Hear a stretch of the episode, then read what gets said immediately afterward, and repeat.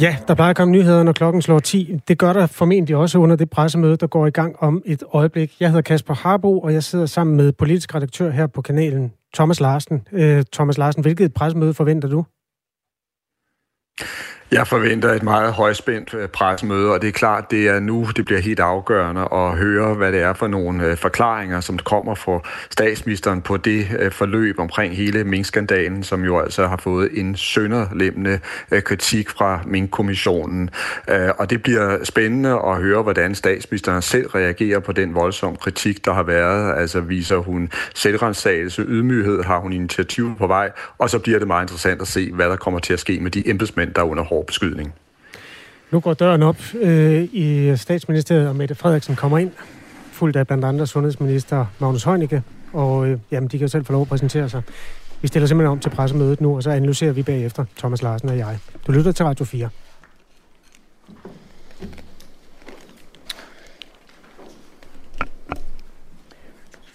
Kære alle sammen, Folketinget modtog i går Mink-kommissionens rapport, den udgør knap 1700 sider, vi har øh, selvsagt ikke været igennem alle detaljer endnu. Men vi har læst sammenfatningen og de centrale kapitler. Nogle af os har også som en del af kommissionens øh, høringsproces haft mulighed for at give vores kommentar til kommissionens udkast til konklusioner. Det er nu øh, op til Folketinget at drøfte rapporten og hvad der videre skal ske. Øh, og når vi holder pressemøde i dag, så er det for at redegøre for, hvordan regeringen forholder sig til kritikken. For det er en rapport, der rejser en massiv, øh, markant kritik af processen omkring regeringens beslutning om, at det var nødvendigt at aflive alle mink i Danmark. Det er en kritik, som vi i regeringen tager meget alvorligt, og en kritik, vi selvfølgelig tager til efterretning.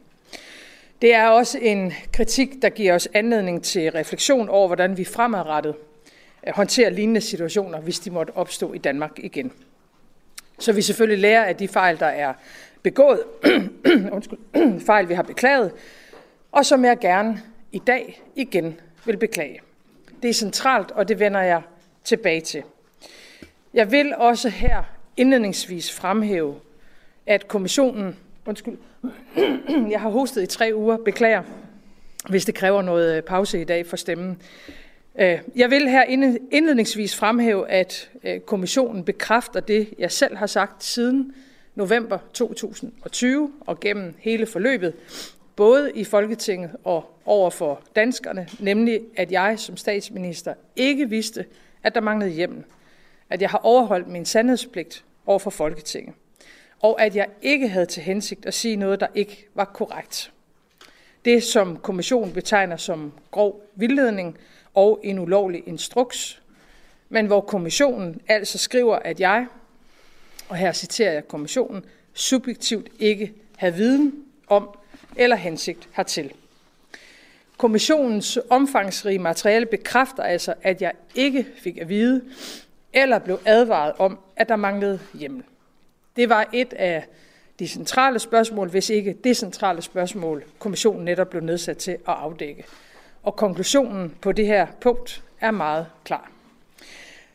Som sagt tager vi øh, kommissionens kritik til efterretning, og inden jeg uddyber, hvordan regeringen forholder sig til kritikken, så vil vi gerne have lov til lige at spole tiden tilbage til november 2020 og den situation, som Danmark stod i. Det gør vi på den måde, at sundhedsministeren først redegør for den risikovurdering, vi modtog fra SSI.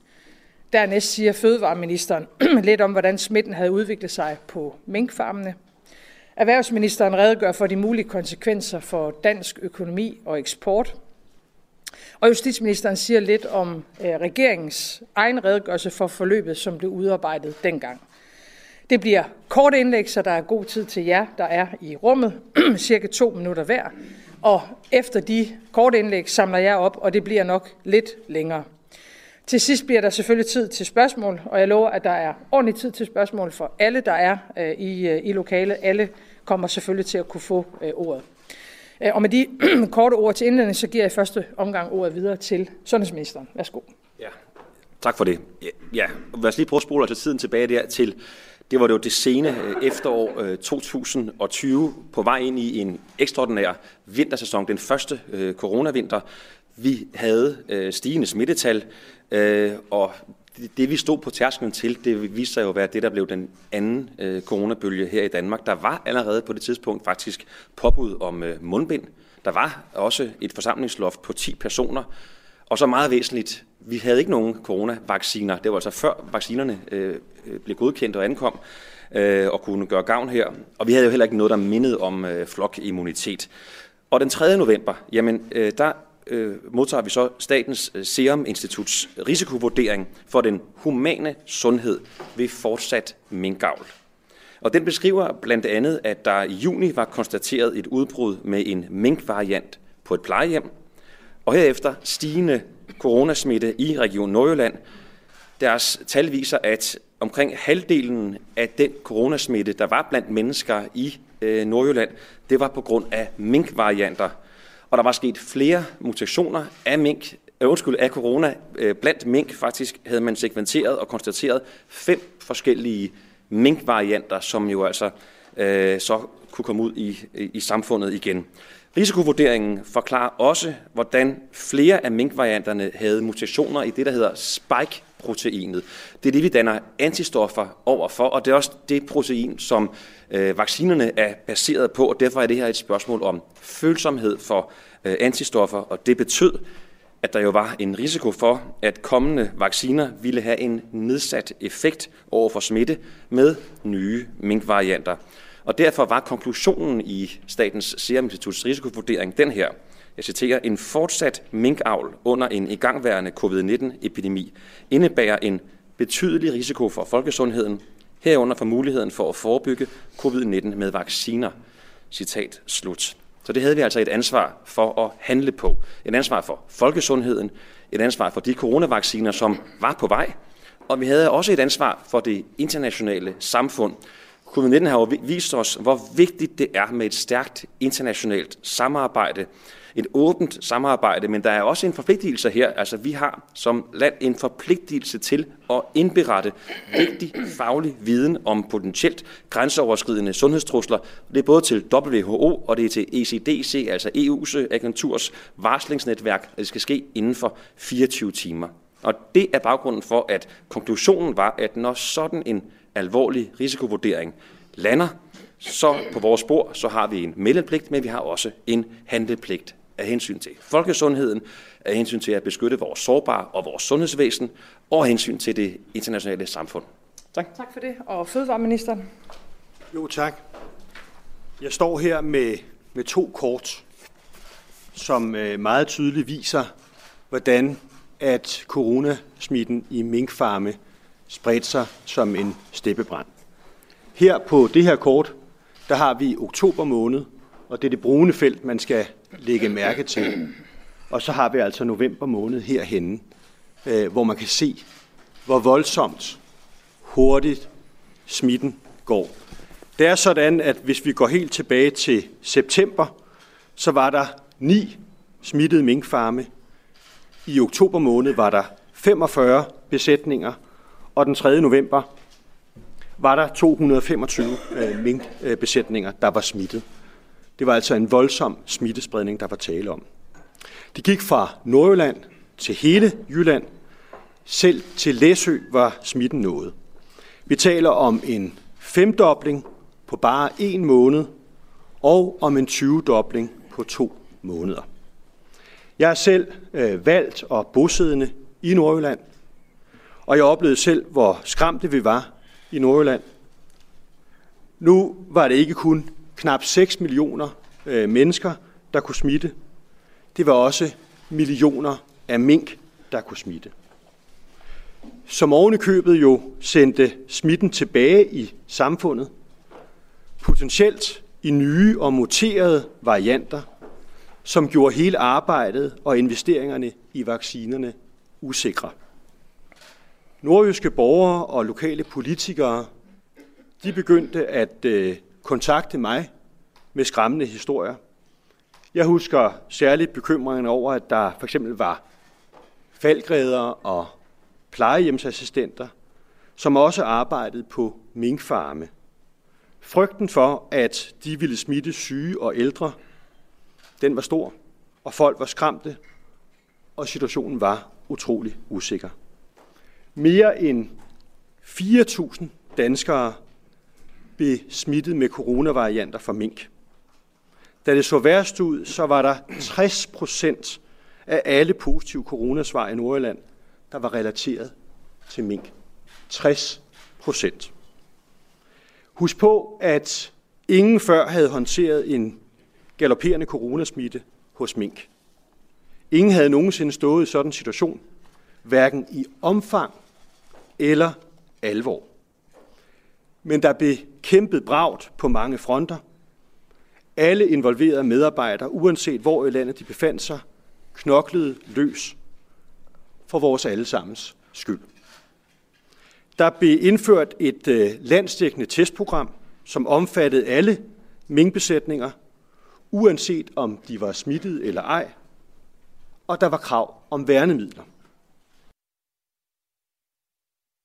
På et tidspunkt der var man så desperate efter at lokalisere smitten, at selv øh, mågernes fødder blev undersøgt.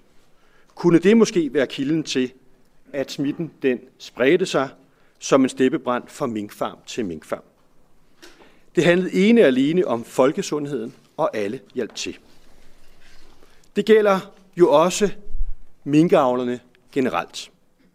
De stod i en meget svær og en meget ulykkelig situation. Det havde ikke kun økonomiske, men også personlige konsekvenser. Det var aldrig et ønske, at det skulle gå ud over dem. Men vi kunne ikke ignorere den klare og utvetydige risikovurdering fra Statens Serum Institut, der skulle handles hurtigt. Derfor står vi også på mål for, at beslutningen var den rigtige. I perioden 1. september til 30. november 2020 blev der aflivet 4,9 millioner mink i zone 1 og ca. 6,5 millioner mink i zone 2, svarende til ca. 75 procent af alle mink. I zone 3, hvor der altså ikke var hjemmel til at påbegynde aflivning, aflivede minkavlerne i samme periode 4 millioner mink. Og her er en lille og ofte overset bipointe. Der blev ikke foretaget en eneste myndighedsaflivning i zone 3. Men når det er sagt, så blev der også begået fejl. Og min kommissionen retter også en særdeles hård kritik af det daværende Miljø- og Fødevareministerium samt Fødevarestyrelsen. Det ser vi naturligvis på med meget stor alvor, og vi tager kritikken til os. Det skal der ikke være nogen som helst tvivl om. Sagen har allerede haft konsekvenser for ministeriet, som på grund af sagen blev opdelt og fik mig som ny minister, og i øvrigt også en ny departementschef. Men når det er sagt, vil jeg også gerne igen understrege, at vores medarbejdere stod i en historisk svær situation, hvor alle tilsidesatte familie og privatliv, og med de bedste hensigter kæmpede det bedste, de havde lært for folkesundheden. Det håber jeg på, at alle vil huske på. Tak for ordet. Tak for det, og jeg vil redegøre for øh, de mulige konsekvenser, der kunne være for dansk økonomi og for dansk eksport, som vi så ind i, hvis ikke vi handlede hurtigt. Og, og nu er vi jo så tilbage i november 2020. Fordi på det her tidspunkt, der øh, steg smitten øh, voldsomt hurtigt i minkbesætningerne. Og mens smitten blandt minkene steg med alarmerende høj fart, så steg også risikoen for de økonomiske konsekvenser, som kunne blive enorme her. Vi risikerede at se ind i et scenarie med global stop for import af danske fødevarer. Fødevareindustrien i Danmark den står for tusindvis af danske arbejdspladser.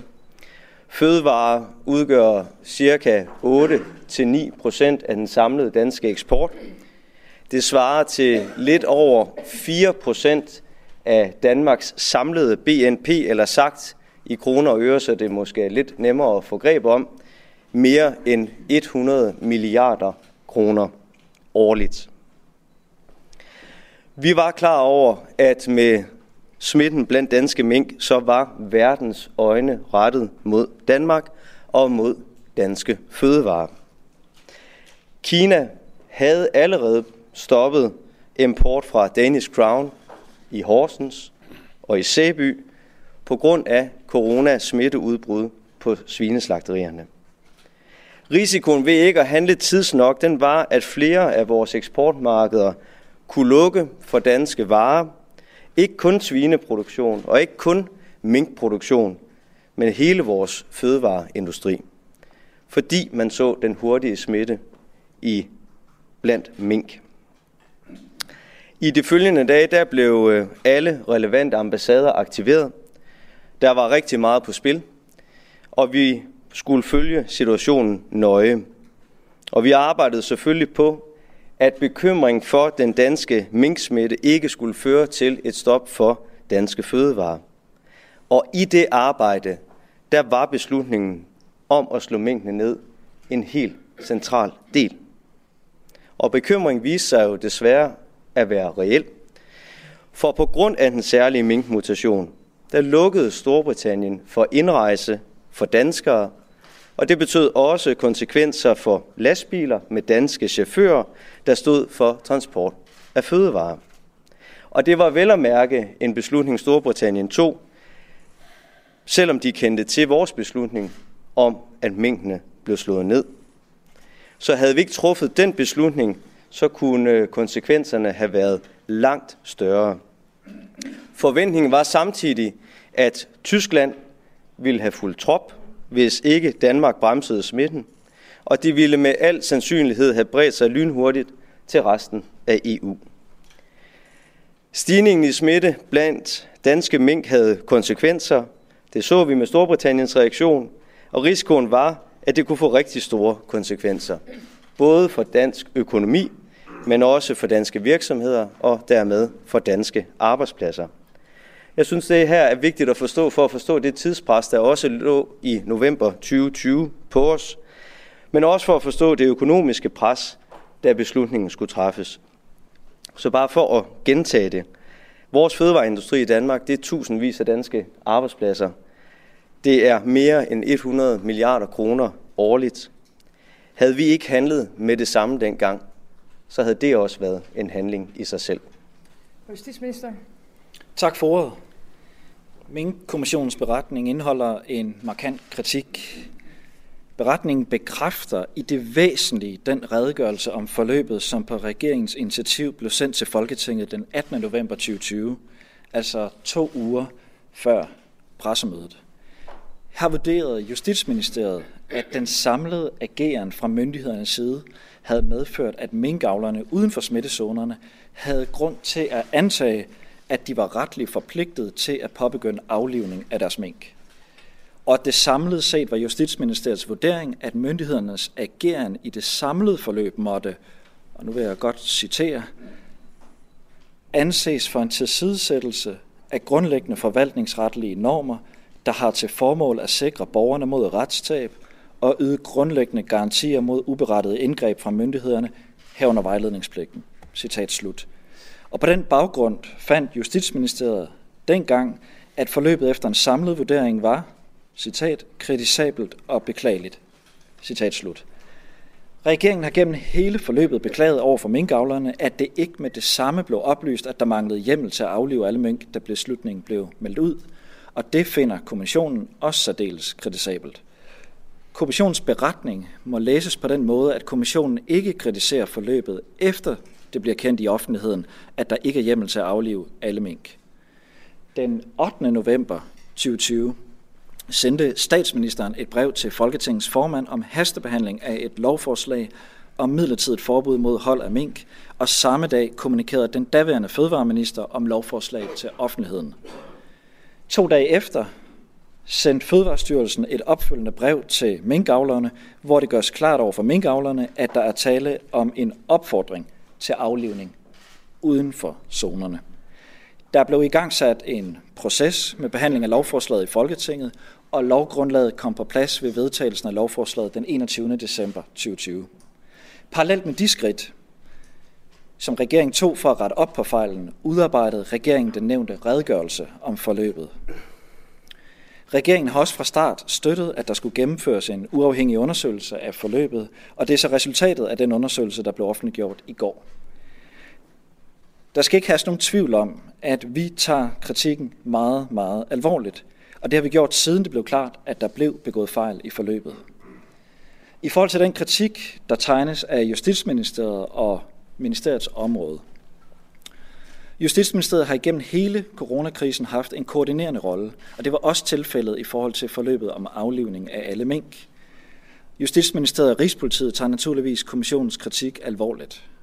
Regeringen og myndighederne skulle helt fra start have kommunikeret, at der endnu ikke var hjemmel til at aflive alle mink, men at man i samarbejde med Folketinget ville arbejde for at få lovgrundlaget på plads.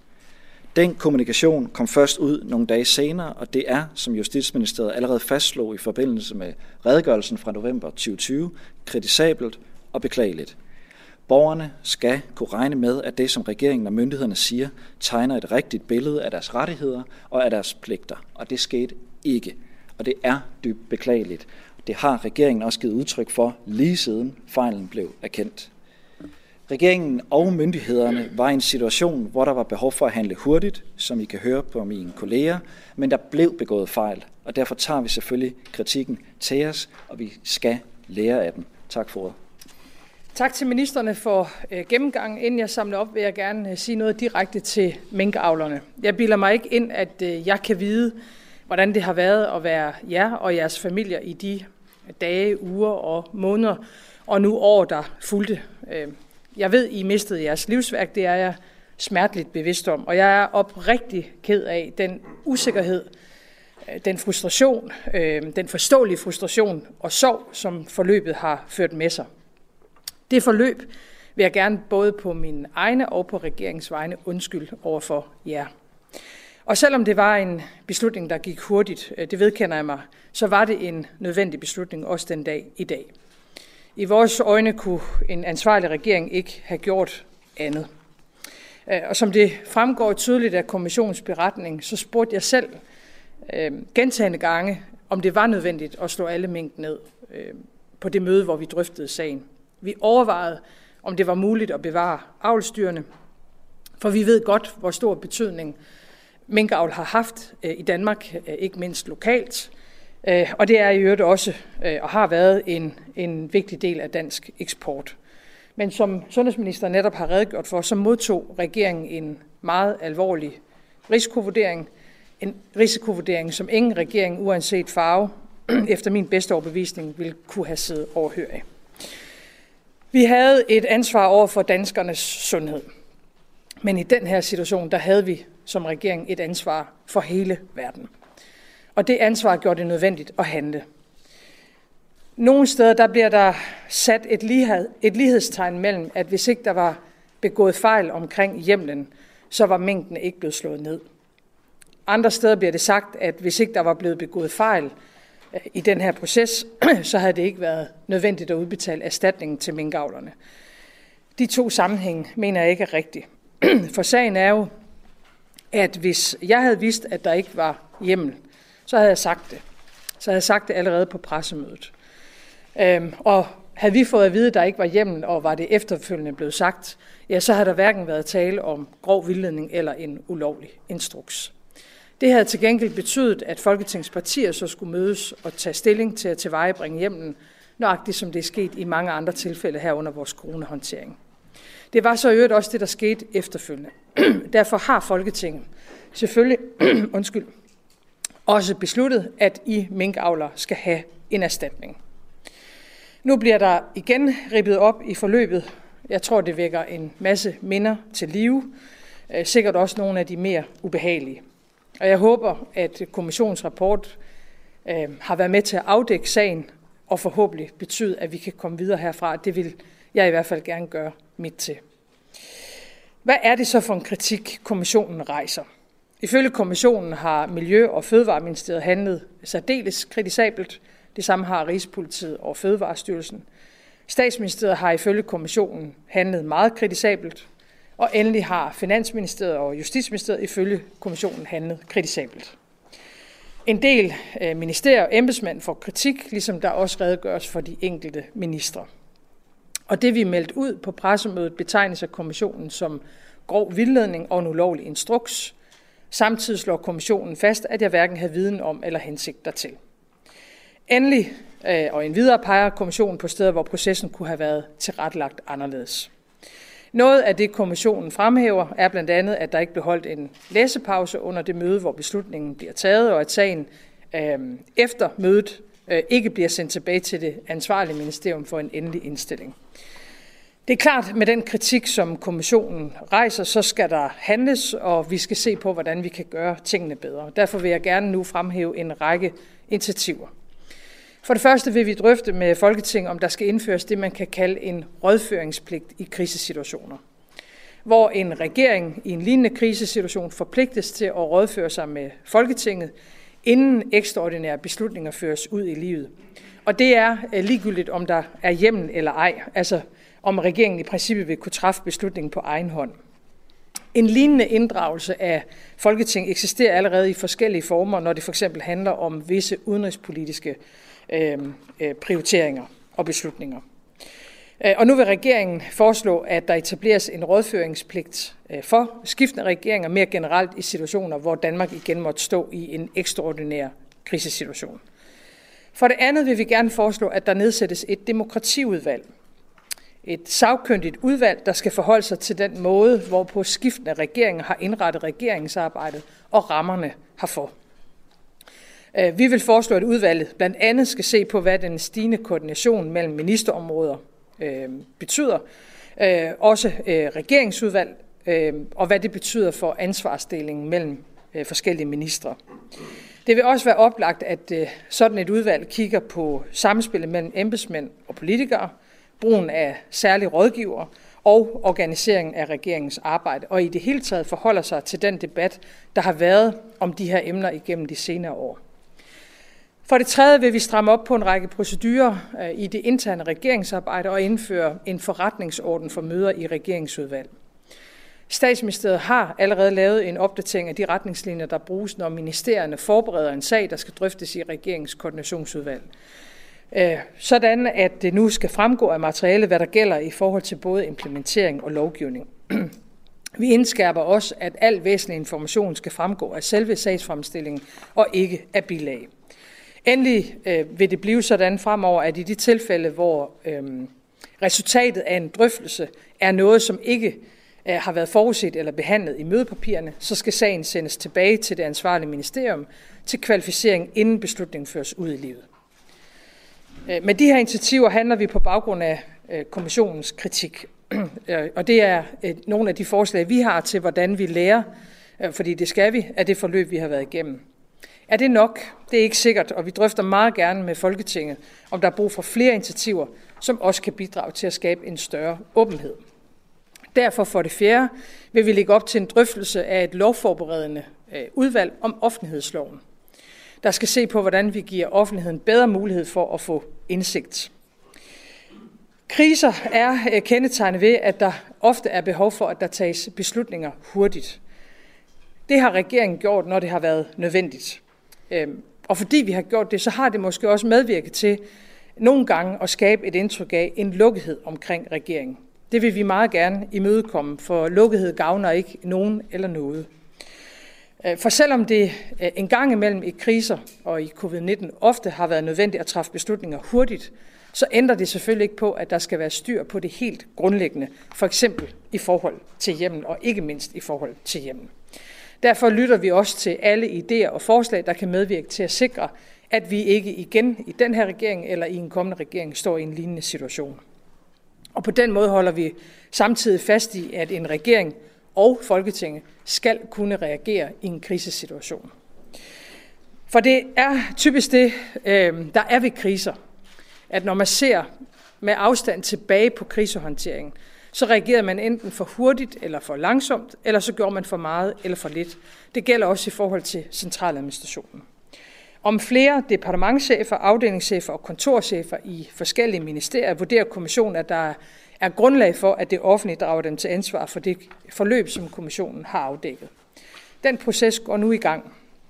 Kommissionens vurdering af embedsmand vil blive gennemgået grundigt med inddragelse af fortrinsvis medarbejdere og kompetencestyrelsen. Her bliver der altså et selvstændigt øh, arbejdsgiverspor, som der i øvrigt altid er, når der i en kommissionsrapport udtrykkes kritik af embedsmænd. Øh, men jeg vil gerne understrege en ting. Jeg har ikke på noget tidspunkt under øh, hele den danske håndtering af corona, hverken generelt eller i forhold til mink, oplevet andet end nogle dygtige embedsmænd, der forsøger at gøre det bedste for at redde Danmark igennem krisen. Når man bliver opmærksom på en fejl, så er det for mig helt afgørende, at man gør, hvad man kan for at rette op på den. At man vedstår sig fejlen, og at man ikke skjuler den. Den tilgang har embedsværket for mig set levet op til i den her sag. Øh, og det er måske øh, et lidt overset element i sagen her. I modsætning til andre sager, hvor minister har fået kritik, eller hvor der har været nedsat kommissioner, så er det øh, i det her tilfælde regeringen selv, der gør Folketingets partier opmærksom på, at der mangler hjem. Pressemødet, som de fleste kan huske, bliver holdt på en onsdag. Fire døgn senere, om søndagen, der kontakter Fødevareministeren Folketingets partier. Jeg bliver selv orienteret om aftenen og retter derpå henvendelse til Folketingets formand med anmodning om hastelovgivning. Regeringen har ikke på noget tidspunkt forsøgt at skjule den her fejl eller dække over fejlen. Tværtimod så har vi lagt den offentligt frem, både over for Folketinget og offentligheden. Vi iværksatte selv efterfølgende en redegørelse. Justitsministeriet har betegnet hele forløbet som både kritisabelt og Øh, beklageligt og konkluderet, som justitsministeren var inde på før, at myndighederne havde tilsidesat grundlæggende forvaltningsmæssige normer. Det er øh, på mange måder det samme, kommissionen nu kommer frem til, men med, og det tager vi til efterretning, og vi tager det alvorligt, et mere alvorligt ordvalg. Sagen fik allerede dengang konsekvenser. Miljø- og Fødevareministeriet blev splittet op i to selvstændige ministerier, og den daværende fødevareminister Mogens Jensen meddelte sin afsked. Derpå blev der nedsat en kommission til blandt andet at afdække, hvad regeringen herunder mig selv havde vist undervejs. Og her konkluderer de, som jeg allerede har sagt, at jeg har talt sandt over for Folketinget, når jeg har oplyst, at jeg ikke havde viden om den manglende hjem. Vi runder af nu, så der bliver ordentlig tid til spørgsmål. Dengang corona ramte Danmark, og vi traf øh, beslutningen den 11. marts om at lukke ned, der sagde jeg, at vi stod på ubetrådt land. Og vi stod i en situation, som ikke lignede noget, vi havde prøvet før. Jeg sagde også dengang om, og stillede spørgsmål, kommer vi til at begå fejl? Ja, og vil der komme flere fejl måske? Ja, det var sådan, jeg sagde dengang. Jeg ville af hele mit hjerte ønske, at regeringen havde fået at vide, at der ikke var hjem til aflyvning uden for zonerne og at regeringen derfor havde kunne sige det fra starten, først og fremmest til minkavlerne, men også til offentligheden. Selvfølgelig vil jeg det. For som jeg har sagt det før, hvilket motiv skulle regeringen have haft for ikke at oplyse om spørgsmålet om hjem? Motivet fandtes ikke dengang, og det findes stadigvæk ikke. Regeringen har kun haft et mål for øje, og det har været at bringe Danmark så godt igennem pandemien som overhovedet muligt. Jeg står selvfølgelig ved de beslutninger, regeringen har truffet. Jeg står også ved de fejl, som vi har begået undervejs. Alle kender den politiske kritik af de valg, vi har taget. Øh, alle kender også, tror jeg, regeringens begrundelser. Og nu har vi så også Mink-kommissionens afdækning af forløbet og deres krasse kritik. Den tager vi til efterretning. Vi handler på den. Og jeg vil gerne igen beklage de fejl, der er begået, ikke mindst over for minkavlerne. Herfra er det op til Folketinget at vurdere, hvad der videre skal ske. Tak for ordet, og så giver jeg ordet til jer. Jeg starter på TV2. Øhm, jeg vil bare lige sige, indledningsvis, I går meget ud af det her med, med tidspres og hvilken situation vi står i. Der, der siger kommissionen jo, at det har de taget højde for, og de siger, at det kan ikke bruges som undskyldning. Netop i krisetider skal man sørge for, at lovgivningen er på plads osv. Jeg vil gerne lige høre til øh, det juridiske. Mette Frederiksen, det kan ende med, hvis radikale venstre heller ikke vil have en advokatundersøgelse, at du måske får en næse i den her sag, eller, eller helt slipper. Og I ønsker jo heller ikke selv at, få lavet en advokatundersøgelse. Altså, hvor retfærdigt er det, når almindelige danskere, hvis de overtræder loven, de, de kan jo ikke slippe med en næse. Det vil du kunne i den her sag, selvom der måske er foregået noget ulovligt. Vi kommer ikke til at finde ud af det, hvis, vi ikke, hvis I ikke vil lave en advokatundersøgelse. Øh, altså det sidste er jeg ikke enig i, øh, fordi kommissionen øh, siger, øh, endda meget klart, at jeg ikke hverken har haft viden om eller hensigt til. Jeg er ikke på noget tidspunkt blevet advaret, og jeg har overholdt min sandhedspligt over for Det Folketinget. kan man også blive dømt for. Der er noget, der har grov uaksomhed. Det har de ikke taget stilling til. Jeg, jeg synes, det er vigtigt at sige, at kommissionen konkluderer ret klart, endda meget klart, på min manglende viden om det her spørgsmål, og det, at jeg efterfølgende har overholdt øh, Men det er, ikke, det er ikke det, Mette Frederiksen, der er barn for, om man har overtrådt ministeransvarsloven. Det er grov uaksomhed, og det ønsker du ikke at få lavet en vurdering af. Hvorfor ikke det? Øh, jamen, hvis vi kigger på advokatundersøgelser først, øh, så har der meget bekendt været øh, otte kommissionsundersøgelser igennem den senere tid. Kun en af dem har resulteret i en advokatundersøgelse. Så det almindelige er, at Folketinget tager stilling på baggrund af en kommissionsundersøgelse, ikke en advokatundersøgelse. Kigger vi på den advokatundersøgelse, den ene, der har været, øh, som jo handler om Instrukskommissionen, der øh, konkluderede man, at det var ministerens hensigt, at der skulle handles i strid med lovgivningen, at ministeren var advaret af embedsværket, og at minister, ministeren efterfølgende gav usande oplysninger til Folketinget om forløbet. I det her tilfælde forholder det sig modsat. Jeg havde ikke viden, jeg havde ikke hensigt, jeg er ikke blevet advaret, og jeg har givet rigtige oplysninger til Folketinget. Når det her er sagt, og det er vigtigt for mig at understrege, så er det Folketinget, der tager stilling til det videre forløb. Det er Folketinget, der tager stilling, det er ikke regeringen, der tager stilling. Jamen, jeg er egentlig ikke så interesseret i den her historieskrivning, du nu nævner her med, hvad der tidligere er sket. Jeg vil bare høre, hvad er argumentet for ikke at undersøge, om du har overtrådt loven?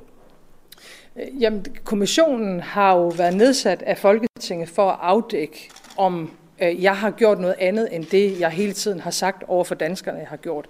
Og kommissionen konkluderer klart på det, og med det mener jeg ikke, at der er grundlag for et videre arbejde. Men, Men, men du er jo ikke jurist, det kan du jo ikke vurdere. Nej, det er Folketinget, øh, der skal tage øh, den vurdering. Og, og det der har siger jeg, I nej. Hvorfor det? jeg har stor tillid til, at Folketinget øh, tager stilling til det her. Men hvorfor siger I nej? Fordi, som jeg også sagde det før, så mener jeg, at konklusionen i kommissionens beretning er meget klar. Jeg havde ikke viden om, og jeg havde ikke hensigt til, jeg er ikke blevet advaret på noget tidspunkt, og jeg har overholdt min sandhedspligt. Men vurderingen er ikke klar i forhold til, om du har handlet groft uagtsomt eller ej, og dermed ved vi jo ikke, om du har overtrådt loven. Så hvorfor ikke få det undersøgt? som jeg læser det, er der ikke noget grundlag i den her beretning for at rejse en øh, rigsretssag, og dermed heller Men hvilken en faglighed har du for at læse det? Du er jo ikke jurist. Det kan du jo ikke vurdere.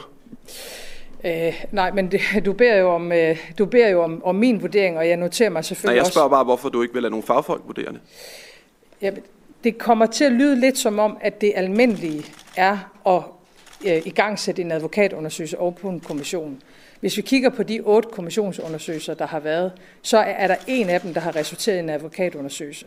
Øhm, og øh, den kommissionsrapport var meget klar øh, i sin konklusion og i sin vurdering af, at der var begået nogle fejl, der ville kunne pege hen i retning af en rigsret. Det mener jeg ikke, der er grundlag Så for. dit argument er, fordi vi ikke plejer at undersøge, om uaksomhed er overtrådt, så skal vi heller ikke gøre det her. Nej, mit øh, argument er det, at beretningen, øh, hvad angår min egen rolle i det her, er meget klar, og på den baggrund mener jeg ikke, der er noget, der indikerer en rigsretssag. Og så vil jeg gerne understrege igen, det er suverænt Folketing, der træffer den her beslutning. Danmarks Radio. Din departementschef får en meget, meget hård kritik i, øh, i den her øh, kommissionsberetning. Kan hun fortsætte som departementschef i statsministeriet? Det er helt rigtigt, at der er øh, øh en, en række embedsmænd, der modtager alvorlig kritik. I det hele taget er der tale om en hård kritik fra Mink-kommissionen på hele forløbet, både til regeringen og til embedsmænd. Der er en række navngivende embedsmænd, som får øh, en, øh, en hård kritik øh, af kommissionen, og det tager vi selvfølgelig alvorligt. Her er der jo tale om øh, en, altså en medarbejder og flere medarbejdere. Øh, det har vi et, et system for, kan man sige, der kører for sig selv. Det er øh, øh, blevet i gang sat nu. Øh, Og her har regeringen behov for rådgivning om, hvad der er det rigtige at gøre. Den rådgivning vil vi få fra medarbejder- og kompetencestyrelsen. Normalt, eller i hvert fald ofte, er det sådan i sådan nogle sager, hvor embedsmænd får så hård kritik, at så bliver de hjemsendt i den periode, hvor man finder ud af, hvad der skal ske. Forestiller du dig, at de her 10 embedsmænd skal hjemsendes, mens der bliver arbejdet med sagen? Det kommer an på, hvad for en, en rådgivning vi kommer til at få fra medarbejder- og kompetencestyrelsen. Øh, og det arbejde er i gang sat nu. Øh, og når vi modtager Øh, deres indstilling til øh, forskellige spørgsmål omkring medarbejderen, så kommunikerer vi selvfølgelig omkring det her under hjemsendelsesspørgsmålet. Da du kom til magten for, for øh, tre år siden, der var det med et erklæret mål om at samle mere magt i statsministeriet, samle mere magt hos politikerne. Den strategi får også meget, meget hård kritik øh, og bliver af min kommission set som en, en del af problemet i, i den her sag. Har du tænkt dig at, at gøre op med den måde at styre regeringen på?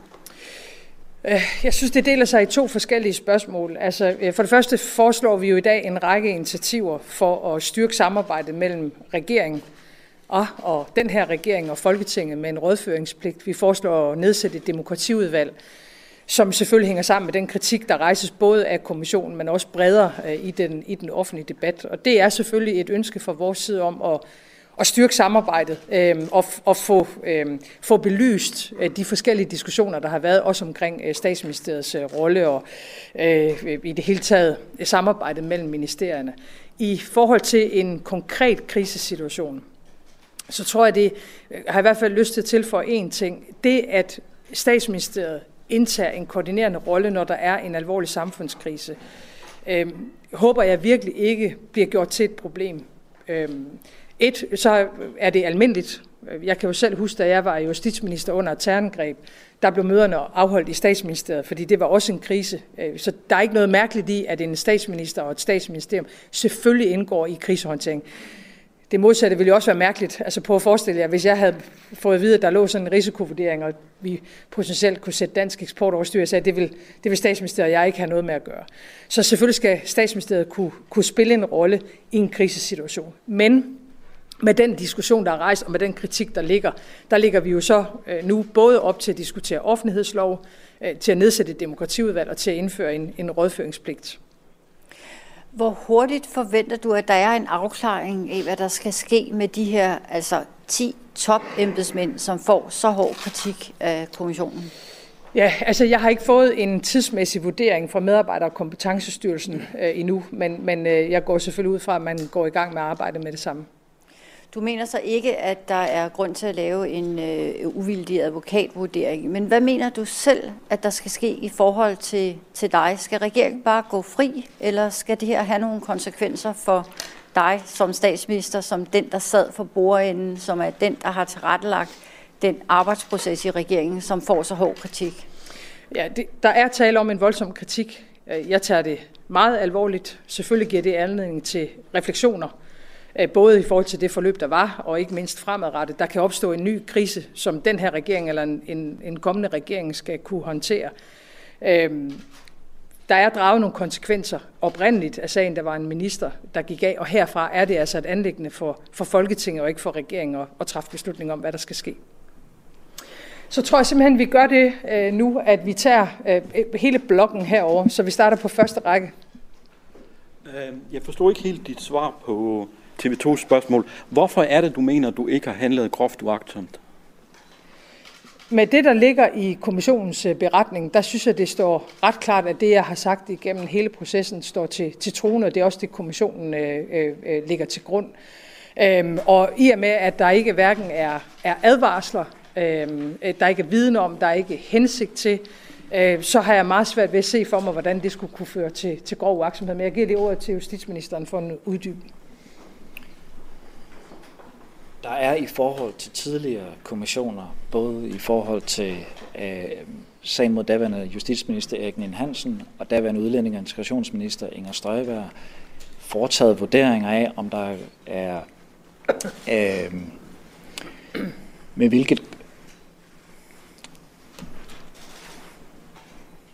Når man vurderer, hvorvidt der er foretaget groft uaksomhed, handler det blandt andet om, hvad der er indholdet, hvor lang tid det har stået på, og om man har gjort noget for at skjule, at der øh, er, er begået noget fejlagtigt. Og som statsministeren sagde tidligere, så er det meget tydeligt i det her forløb, at der har ikke været nogen hensigt fra ministeren om, at der skulle handles i strid med lovgivningen. Der har ikke været nogen advarsler fra embedsværket om, at øh, det er i strid med lovgivningen, og ministeren har ikke efterfølgende givet usande oplysninger. Og det er også væsentlige momenter at forholde sig til. Men altså, nu var det jo altså, den grove agtsomhed, jeg, jeg spurgte ind til, og det kan godt være, at det er mig, der ikke forstår, hvordan tingene foregår, men er det ikke meget nærliggende, når man træffer så vidtrækkende en beslutning, som vi gør, og spørger, må vi overhovedet det her? Jamen det er jo klart, det, det er jo noget af det, der har været diskuteret meget øh, siden den øh, aften i november. Øhm, to ting til det. Altså for det første øh, er proceduren nu lavet om øh, i regeringens interne arbejde, så det altid skal stå øh, meget direkte, om, om der kan være eksempelvis en udfordring i forhold til national hjem, men også hvis der er udfordringer i forhold til internationale forpligtelser. Øh, så, så vi strammer op på proceduren, så man ikke, man ikke hverken står eller sidder i en, en lignende situation. Øh, jeg må også være ærlig og sige, nu har jeg jo været folketingsmedlem i mere end 20 år. Jeg har både været ressortminister, og jeg er statsminister i dag, jeg har været folketingsmedlem i mange år. Jeg har faktisk ikke erindring om at have siddet i en politisk forhandling, eller siddet i et møde, hvor politikere selv har sagt, er der hjemmel til det her? Jeg, jeg har grænsket min hukommelse, om jeg kan huske på en situation, hvor jeg selv eller andre har gjort det. Øhm, og, og når jeg siger det, så er det jo, så er det jo fordi, at øh, normalvis er det sådan, når vi får forelagt en sag i regeringen, øh, Øh, og det er uagtet, om det går hurtigt eller ej, så ligger vi jo selvfølgelig til grund, at dels at det, der står i sagen, men også det, vi drøfter undervejs på mødet, at det kan lade sig gøre. Øh, og jeg kan i hvert fald sige, at jeg selv har deltaget i ganske mange møder, hvor der så har været diskussion om et emne, hvor embedsmændene har sagt, mm, vi er ikke sikre på, at det her det vil kunne lade sig gøre, eller det kræver at tingene bliver afdækket yderligere. Øhm, så så øh, øh, det er jo meget, meget beklageligt, at øh, vi ikke bliver gjort opmærksom på det, øh, og det er efterfølgende jo også det, der sætter sig i kritikken fra kommissionen. Og derfor bliver der nu lavet retningslinjer, så det kommer til at stå meget direkte i sagen frem efter. Du lytter til Radio 4 og har måske været med i øh, tre kvarter nu. Vi har i hvert fald transmitteret tre øh, kvarter fra pressemødet i statsministeriet, hvor Mette Frederiksen, øh, flankeret af fire andre øh, ministre, har gjort rede for, hvordan regeringen forholder sig til den øh, hårde kritik fra Mink-kommissionen. Thomas Larsen er politisk redaktør her på Radio 4. Hvad er dit indtryk af det, det, den måde, man har præsenteret tingene på fra regeringens side?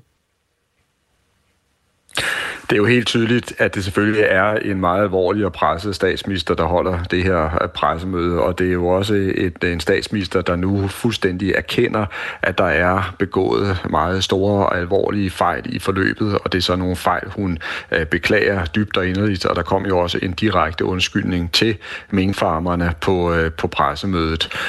Og hun lægger også op til en række ændringer af regeringens arbejdsform. Hun ønsker, at kriser skal håndteres øh, anderledes fremover.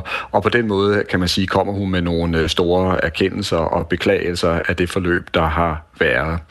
Øh, samtidig så ønsker hun jo også at gøre det klart endnu en gang for befolkningen, at beslutningerne om at slå minkene ihjel blev taget på et ekstremt dystert baggrundstæppe, hvor man jo frygtede, at øh, smittespredningen blandt minkene kunne gå ud over folkesundheden og underminere øh, vaccineudviklingen og også skade den danske øh, landbrugseksport. Så hun fastholder, at beslutningen om at slå minkene ihjel var øh, rigtig.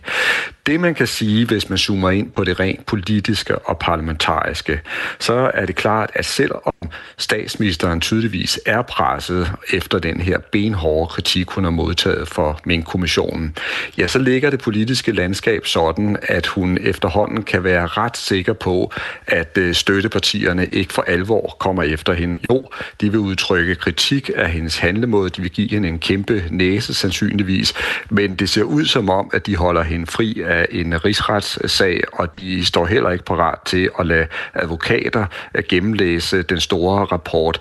Og det er jo fuldstændig øh, afgørende for hende, hvis det er det, der bliver billedet. Så bliver hun billedet talt løftet af krogen, øh, kan man sige. Vi ved, at enhedslisten og SF ikke vil gå ned af den vej, og nu venter vi så på en klarmelding fra de radikale. Men forløbig er der intet, der tyder på, at de radikale de gør klar til et stormløb mod statsministeren. Der er to typer øh, personer, der bliver kritiseret hårdt i den her rapport. Der er nogle ministerier og dermed nogle ministre. En af dem er jo fortid nu, altså Mogens Jensen. Øhm, men der er også nogle embedsfolk, og embedsfolk det er altså dem, der ikke er politisk valgte, men er ansatte til at øh, styre øh, de forskellige ministerier. Mest øh, markant er jo altså også, at der er meget hård kritik, og tilsyneladende også øh, grundlag for at øh, retsforfølge øh, Barbara Bertelsen, der er departementchef i statsministeriet, og det blev der også spurgt sådan lidt, lidt til på pressemødet. Det er jo ikke noget, statsministeren har indirekte øh, noget med at gøre, den proces, men det, det er klart, det er jo altså hendes fineste ansatte, der på den måde har, har lavet en kæmpe fejl og, og måske bliver straffet for det. Hvordan oplever du, øh, at statsministeren forholdt sig til den øh, del af det? Det er meget interessant, og det er altså også øh, fuldstændig opsigtsvækkende, at øh, min kommission retter en så sønderlemmende øh, kritik mod øh, embedsmændene, øh, som det er sket, og jo også lægger op til, at, øh, at der bør drages ansvar, som det hedder i det sprog, over for embedsmændene med andre ord, at der skal indledes en form for øh, sager øh, mod dem. Og det er så rent faktisk også det, der bliver taget skridt til nu, siger øh, statsministeren. Øh, regeringen får øh, rådgivning fra en styrelse om, hvordan den her proces skal skal øh, forløbe, øh, og, øh, og så er det øh, for, med, med stor sandsynlighed sådan, at der kommer en række sager mod flere af de her øh, embedsmænd. Lige nu, der må man simpelthen sige, at deres øh, skæbne øh, blafrer i, øh, i vinden. Altså, vi ved ikke øh, præcis, øh, hvad der kommer til at, at, at ske, men altså, øh, Mette Frederiksen har i hvert fald fastslået nu, at der bliver øh, taget skridt i forhold til at få kuglegravet deres rolle, og også få øh, afgjort, om der skal øh, laves en eller anden form for sanktion øh, imod dem. Og hun sagde jo også, at i den proces, der skal det så også afgøres, om de skal blive på deres arbejdspladser, eller måske sendes hjem, mens arbejdet er i gang med at få fastslået, hvilken rolle de har haft, og hvilken øh, straf de i givet fald skal have. Ja, og det her det gælder jo altså også Rigspolitichef Torkild Fode. Altså, øhm, det er jo højt placeret embedsfolk, det her. Ja, hvis jeg lige må bryde ind der, Kasper, det er nemlig fuldstændig rigtigt, det du er inde på nu. Det er helt altså, usædvanligt og ekstraordinært, at man ser en kritik blive rettet mod hele toppen af centraladministrationen. Det er simpelthen landets suveræn vigtigste og mest indflydelsesrige øh, embedsmænd, vi, vi, vi taler om øh, her. Øh, så det er altså øh, exceptionelt, at de bliver udsat for den her øh, kritik, og i virkeligheden også kan risikere at blive mødt af en, øh, en række sanktioner i, i, i, i i det videre forløb. Og der bliver det jo selvfølgelig også øh, meget interessant at se, øh, hvordan det kommer til at gå med, med, med statsministeriet, øh, statsministeriets departementchef Barbara Berlesen, som du også var inde på før, fordi hun er kendt for at køre et ekstremt tæt parløb med Mette Frederiksen. Øh, hun har været helt central i hele håndteringen af øh, coronakrisen og også øh, minkskandalen. Og øh, der er allerede altså en del sådan, statsretseksperter og også politikere, øh, der mener, at hun øh, ikke bør fortsætte i sin stol. Om øh, 8 minutter er der nyheder her på Radio 4, øh, selvfølgelig også med hvis ikke et øje, så begge øje, øjne rettet mod øh, de ting, der kommer frem på pressemødet, som er i gang netop nu. Derefter er der Det Blå Hjørne, som er et politisk magasin øh, styret af Kasper Dahl, der er politisk redaktør på Avisen Danmark. Øh, Kasper Dahl, hvad er din konklusion på pressemødet, det vi har nået at se? Nej, jeg tror, der er en lille øh, diskrepans i vores øh, kommunikation til Kasper Dahl. Han forsøger at få med lidt senere. Øh, sagen er faktisk den, at Kasper Dahl øh, normalt sidder med et panel bestående af to blå politikere, Alex Vanopslag fra Liberal Alliance og Inger Støjberg, som øh, har sit eget parti nu. Og øh, i dagens anledning er Inger Støjberg faktisk taget ud af ligningen. Inger Støjberg, som ellers i øvrigt også kommer til at sætte et aftryk på øh, nyhedsstrømmen i dag, fordi hun har faktisk rundet de der magiske 20.182 øh, vælgererklæringer, genbekræftede vælgererklæringer, mens øh, pressemødet har været i gang. Hun var jo også lidt elefanten i rummet i nogle sammenhæng, fordi hun blev nævnt i forskellige bisætninger øh, i forhold til tidligere rigsretssager. Øh, jeg refererer til øh, det blå hjørne, fordi der øh, får Kasper Dahl faktisk selskab af Sofie Løde, som er formand for Grænsningskommissionen, altså Venstres øh, medlem i Grænsningskommissionen, som øh, også spiller en væsentlig rolle i, i det her. Øh, jeg tror tidligere, jeg kom til at... Nej, undskyld, Grænsningsudvalget for himlens skyld. Øh, Grænskningskommissionen er jo altså det, det ude, den kommission, der har lavet øh, rapporten, og den består af en landsdommer, en juraprofessor og en advokat. Og så er der altså det politiske system, som, hvor man også har øh, lavet de indledende øvelser til det her. Øh, Thomas Larsen, det kunne være interessant øh, at høre dit bud på, hvordan oppositionen vil forholde sig nu, fordi de får formentlig ikke deres vilje. Altså, der er et støtteparti, der skal gå mod regeringen på det her, og det er der intet, der tyder på. Hvad, hvad kan oppositionen bruge det her til nu? Jamen det er øh, klart, at det her er en øh, ekstrem øh, stor frustration for hele Blå Blok, fordi de ser med enorm øh, alvor på hele øh, sagen, og øh, de mener jo, at der er øh, begået øh, frapperende fejl undervejs, og de vil også gerne have, at statsministeren altså, bliver hængt op på de fejl, der er øh, begået.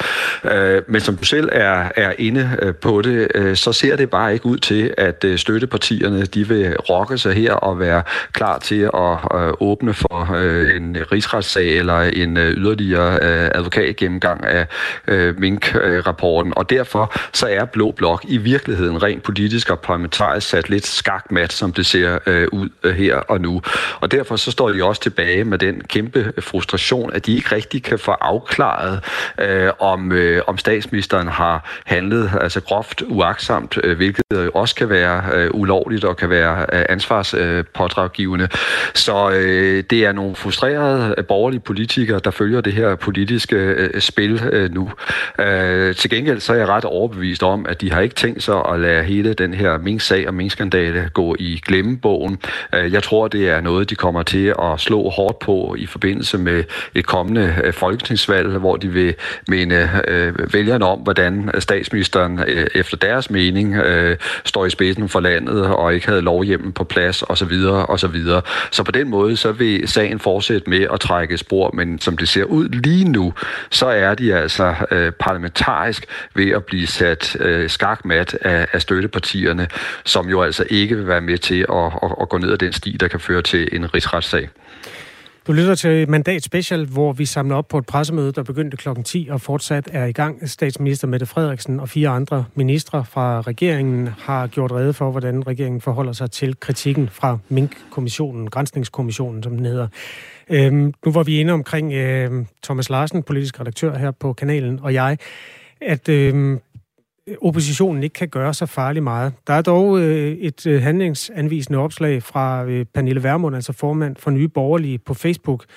Hun skriver, at øh, Nye Borgerlige nu hyrer to uafhængige advokater til at vurdere, om sagen kan tages i retten.